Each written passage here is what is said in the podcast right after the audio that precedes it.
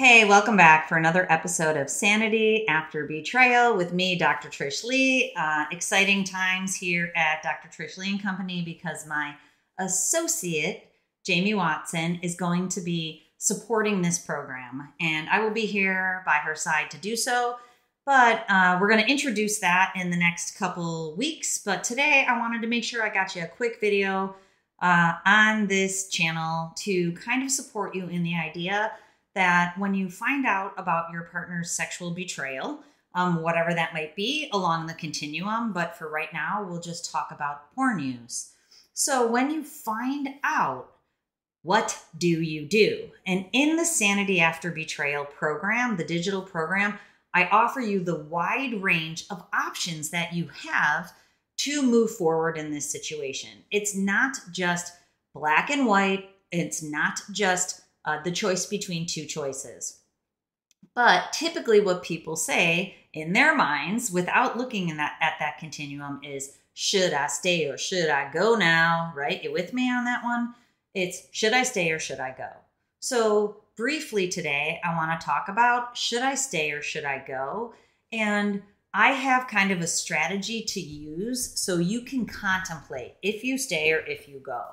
So, Here's the strategy. Number one, I would like you to get out your journal, get out a good pen, make sure your journal uh, is good looking. I don't have a great pen here, but my journal this time around is this brown pleather one that, in fact, I got at the Mart, um, also known as Walmart, uh, balling on a budget, but it's a nice brown journal. Get a journal you like to write in. I know a lot of partners are like, I don't like the stuff I'm writing about, so I'm going to get a raggedy notebook.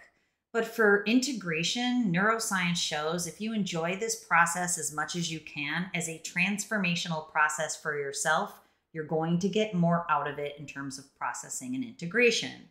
So here's the first question to write in your journal What would your life look like if you got divorced or if you broke up? So many people in this situation have been married, they have children, they might have grandchildren. What would it look like? Write that down and follow it all the way down to the very worst case scenario. And I've done this with lots of women. What would that look like? And one of the last people I did it with, you know, they're like, I'd be living in a small little apartment instead of my big house. I would only see my children a few days a week instead of being with them all the time. It would be disruptive to your life, but it would involve very specific changes. List those specific changes. So it might be living or sleeping in a different place. It might be not interacting with your spouse or your partner. It might be interacting in a limited capacity. It would involve separating finances. It would involve differences in scheduling. Um, it would involve not having sexual interaction with that partner anymore. Be very specific in your journal. What would it look like if you got divorced? Write it down so you know exactly what it would look like. That's step number one for today. Step number two is now play with the idea that divorce is not an option. Now, for you, it is an option. And, you know, we're going to put that in the back of your head. But now that you've gone through everything that divorce or separation would look like, now you know what it would be. So now, if divorce and separation wasn't an option, how would you make all of those things from the first section become real?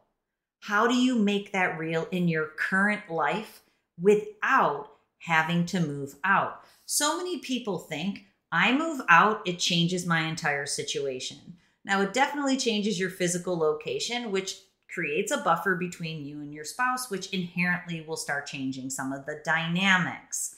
The toxic dynamics are what's at play here at the core. You can change those without moving out. And what it requires is what we're going to talk about here in number 3 is in inner strength and fortitude.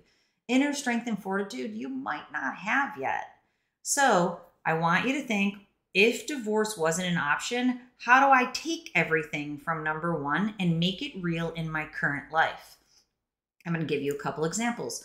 Perhaps you start sleeping in a guest bedroom. You're no longer going to sleep in your actual bedroom. You're setting up camp and you're going to make your guest bedroom into a sanctuary for yourself. You're also going to create a schedule if you have children. Sometimes your spouse is on duty, is the way that I think about it. My husband hates that, but too bad. Uh, he's on duty or I'm on duty. And it's not that we're both on duty, it's we have shared responsibilities now, and we know exactly when it's a person's time to support the children and when the other person gets to go do whatever they want. It doesn't matter if he likes what I'm doing, I'm doing what I want to do for myself, and vice versa. So then what happens is you can create that new lifestyle in your current lifestyle, in your current home. So it's creating a new lifestyle in your current physical situation. You're going to sleep somewhere else, you're going to make a schedule. If you don't have kids, you can still make a schedule of when you get to use the living room and the TV or when your spouse can use the kitchen. And so you're not both in the kitchen at the same time. Now, the difficult part is you have to count on your spouse respecting these boundaries and being able to show up for them. And he might not be able to do that. And if he can't, then you can move towards physical separation. But this is the point. We're going to move to number three on this is that what needs to happen is an internal shift, not an external relocation. When you relocate externally to a new home, what you're trying to do for yourself is allow yourself to have the internal shift. But it's entirely possible to have the internal shift in the same physical location. And this is what I want to ask you in the third. Um, I'm looking at my notes here to make sure I cover everything. So, the first thing you want to ask is what do I need to feel safe and secure in my life? Or what do I need to feel safe and secure in this physical location? Write all those things down. What do you need to feel safe and secure? What do you need to have peace? So, this is the second part. Who is going to give you that peace? Who is going to give you that safety and security? Well, I can tell you who it's not going to be your partner if you're still caught up in this thing. But you also know how I feel about this. Your partner has a process to go through. And yes, we as partners want them to go through the process much faster than many men are able to do. So you have to decide have I timed out on the process? Maybe. But if you haven't and you still want your relationship to work, when you separate yourself internally from the dynamic, it allows your partner to go to work on all the things he needs to do to recover from porn addiction or sexual acting out. Your physical relocation is just a very, uh, very adamant or very clear way that this internal dynamic has shifted, but you're able to do it in the same location. So if you hang out with your spouse at night, there's no more of that. He now has all that time to figure out his recovery. And in the meantime, you're going to learn how to make yourself feel safe and secure. And the solution in this problem is to love and respect yourself over every single person in the entire world, over your partner, over your children, over everybody. If you do that, your partner and your children and everybody else gets the best version of you if you can love and respect yourself first. It's an internal shift. So your safety and security is going to be yours for the giving and yours for the taking. It's you who is going to do it for you. You no longer need your partner to do it for you. So, then, lastly, before we wrap up, is that if you're able to do that for yourself, your partner learns to do it for himself so eventually, if you're able to, if you both increase your emotional intelligence within, that's the internal shift, you can come back together as an interdependent couple, meaning you're strong AF, he's strong AF internally, and you can march through this life together next to each other, not needing anything from each other because you're whole on the inside, but being able to give to each other anyways because of the internal strength that you have developed. How that starts is figuring out what you need to be safe and secure and giving that to yourself.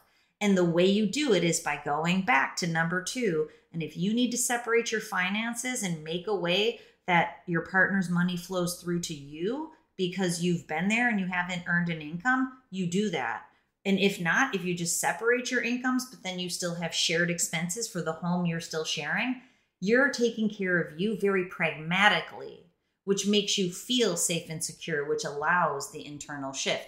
Finances was one example, but maybe just sleeping apart is another example. And it's going to feel weird at the outset, but it's going to help you feel strong once you've slept by yourself for a week and you're like, I got this. I can sleep by myself. One time, I, not that long ago in my journey, I, a few times actually, not just one, I kept going to the mountains and the beach by myself. And I made videos online where I'm like, you know what? Not only can I do this, I'm very good at this. If I had to live by myself, I could rock this out. We had the conversation last night with my husband where we were talking about somebody else. And I'm like, if I had to be single right now, I'd rock it out because I have the strength inside to be single and to not need anybody else to make me feel good. And I know that's a daunting prospect, but you need to get there first so that you can make what you want to make happen in your life. Okay, I really hope that this helps you out. If you need help on this journey, please go over to Sanity After Betrayal. The digital program is there where I walk you through all of the lessons that you need to understand this situation and to grow that inner fortitude.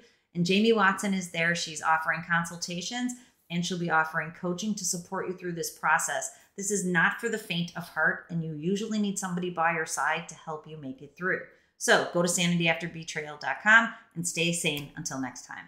Thanks.